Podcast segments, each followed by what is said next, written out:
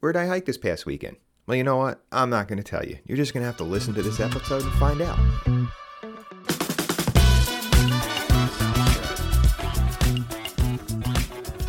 Hello, heading into the weekend. Time to make some plans, get outside. Well, for some people, you're fortunate enough to get out all week. I'm not one of them, unfortunately. However, just want to say this. I'm going to be making a little bit of a change. There's some, a lot of changes will be coming in the new year, but here's something different is when it comes to the questions people ask, I'm just going to paraphrase. I was listening back on some of these solo episodes. I don't think everybody wants to hear every word of every question, especially when it's like, "Hey, we like your podcast." Not that I don't really get uh, get a lot of enjoyment from hearing that those compliments. I do. I sincerely enjoy hearing the feedback, but I don't think everybody needs to hear that. So I'm just going to start paraphrasing. With that said, we'll go to the first question. Pat asked me if it's too late to plan a 2024 AT through hike.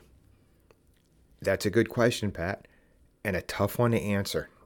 There's a lot of moving parts that go into a through hike of that magnitude. First of all, you know, not knowing you, not knowing much about you. Have you ever been on a multi-month through hike? Have you ever hiked for 4 or 5 months at a time? What's your physical condition? What kind of gear do you have? So I can answer this in a couple of different parts here, and, and I'll start with this. If you're somebody who has never through hiked, you haven't through hiked the PCT, the Florida Trail, any of the big trails that would take multiple months, I would say, and please everyone understand this is just my opinion. I would say you might want to tap the brakes and say, I'm going to do a 2025 hike. Now, I don't know all the circumstances behind your decision or your motivations, but I'm the best I can do here is put myself in your shoes. If I was saying, you know, making this decision, the end of November, November 30th, deciding to do this going into next year. A few things. You need to, first and foremost, understand your physical conditioning. How many miles could you start off doing a day? How long would it take you to amp up your mileage to allow you to have a finish at a reasonable time that will get you to Katahdin in a reasonable time? I'm not sure when you want to start. What I'm saying could be taken with a grain of salt because there are different approaches you can take.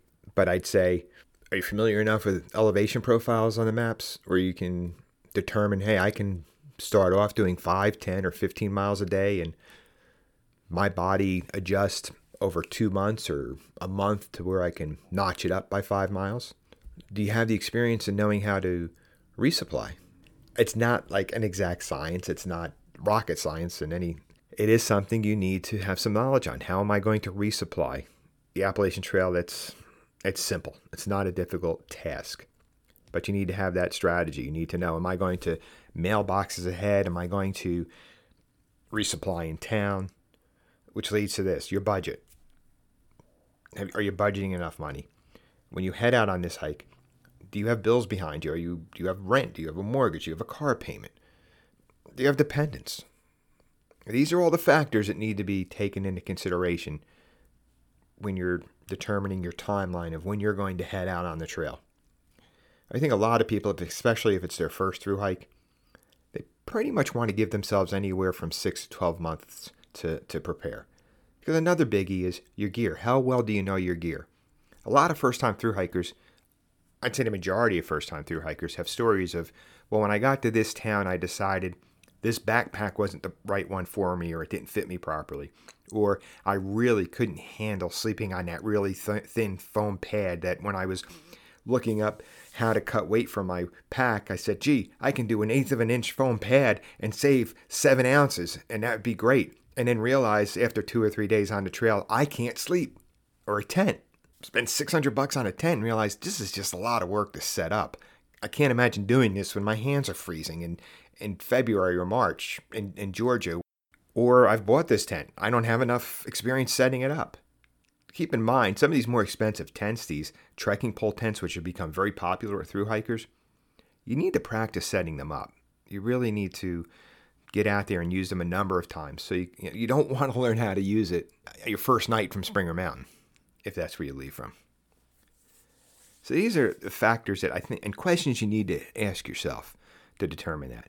And maybe you have enough experience with through hiking. Maybe you've been on a few through hikes and you can look at the map and look at the elevation profiles and uh, you know pick up the guidebooks and say, oh, okay, yes, I can hike this many miles and I can get from point A to point B and be able to resupply here and I'm going to do it in town and I can oh I, okay, there's a supermarket there and um, then then there's the whole what am I going to do when I get into town? Am I going to stay at a hostel?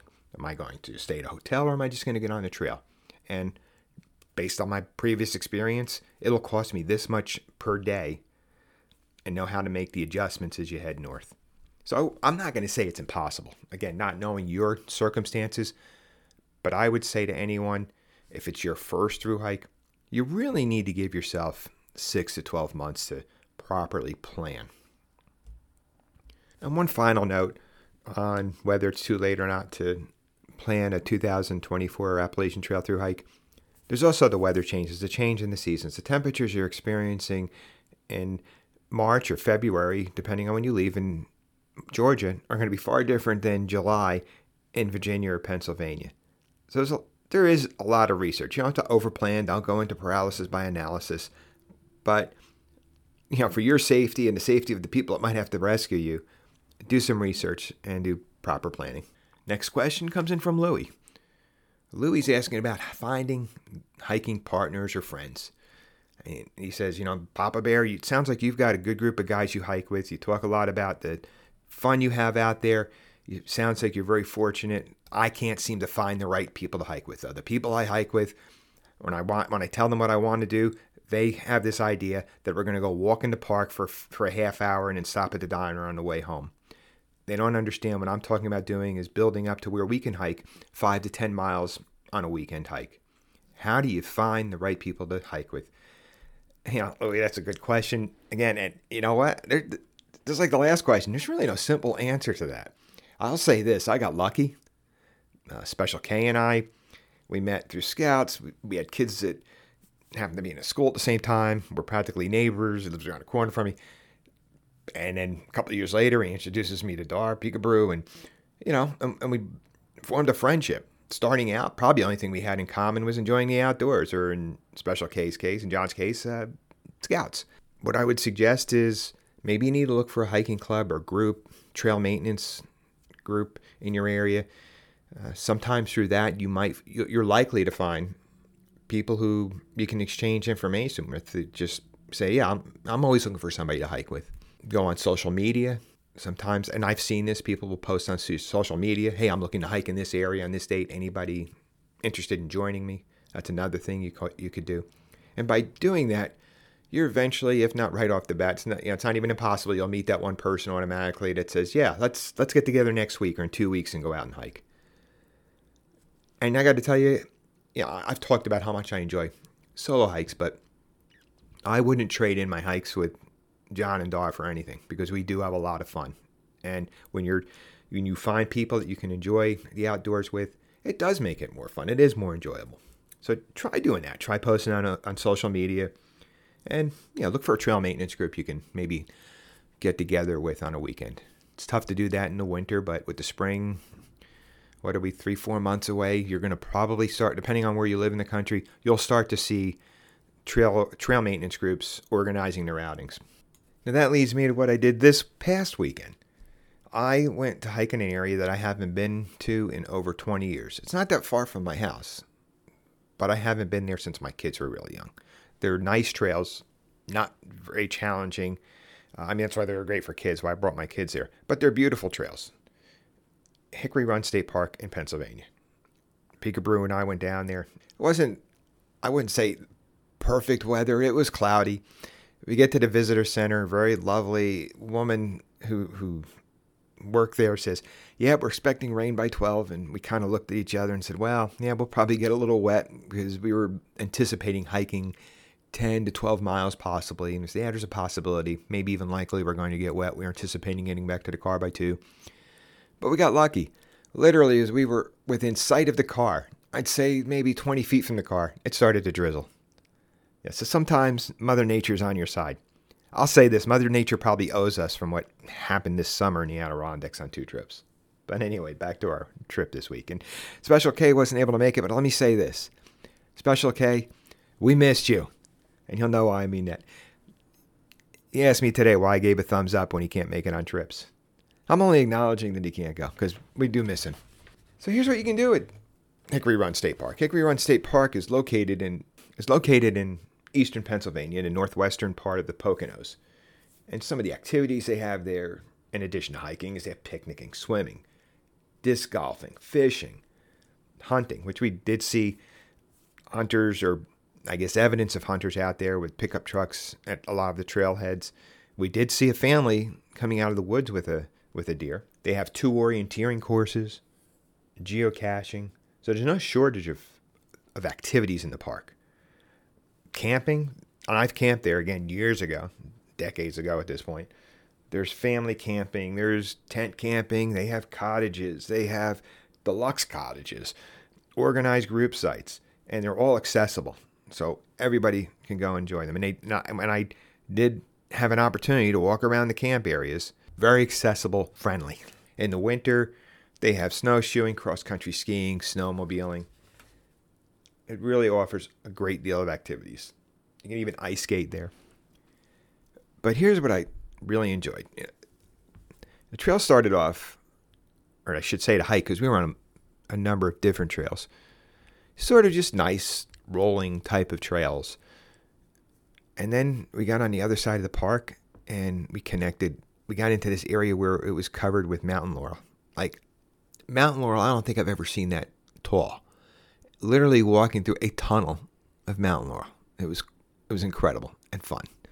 Sometimes little things like that really blow my hair back, really get me enjoying myself. And it's funny, I'm like a child when I get out there. Sometimes it's rock formations, waterfalls, odd trees. This case, a tunnel of mountain laurel. As we were hiking, we came upon a stream, and I'd say the last two, two and a half miles, we were hiking along the stream. It just seemed like one little waterfall and one pretty big one after another until we got back to the car. It was definitely worth it. Great trip. Stopped for some brew on the way home, of course. Highly recommend if you live in the Northeast or if you're within reasonable driving distance to Hickory Run State Park in Pennsylvania to go check it out. Here's something I found interesting, and I'm noticing this the last few weeks. It's hunting season out here. In fact, when we went into the visitor center, the, the woman was like, Wow, I'm glad to see you guys wearing orange because it is hunting season. There's signs all over the park. Hunters wear orange, so should you. And this is something I've talked about. You know, we have to share the outdoors. We have to be, matter of fact, last week I talked about that. Nobody wants their day to end with getting shot or shooting someone. Nobody wants that. Horrible end to it to your day. But I was, I'm just, I can't believe how many people are just not wearing orange. And I don't want to sound preachy, but and not only are they not wearing orange, but sometimes we draw some weird looks because we're wearing orange. So maybe we all need to do a better job of getting the word out there about how important it is to be wearing orange during hunting season. Let's remember we have to share the woods. The outdoors is for everybody. And hunters have a small window eh, during a calendar year when they're able to go out and do their activities. Eh, their window compared to ours who go out and hike or bike, it's much smaller. We could, you know, do our part and at least wear orange. All right, everybody, get outside, have some fun, and let's be safe. Thanks for listening. If you haven't done so yet, go to our website, papabearhikes.com. Listen to past episodes. Check us out on social media. Go to our YouTube channel, Martin Outside. All those links are there. In addition to that, you can buy our book or see what you're missing out on if you're not a Patreon member yet. Remember to get outside, have fun, and be safe. This episode of Papa Bear Hikes has been brought to you by Avalon Publicity. Avalon Publicity, increasing the digital footprint of content creators and skilled professionals via website development and social media services. For more information about Avalon Publicity, go to their website, avalonbusiness.org. That's avalonbusiness.org.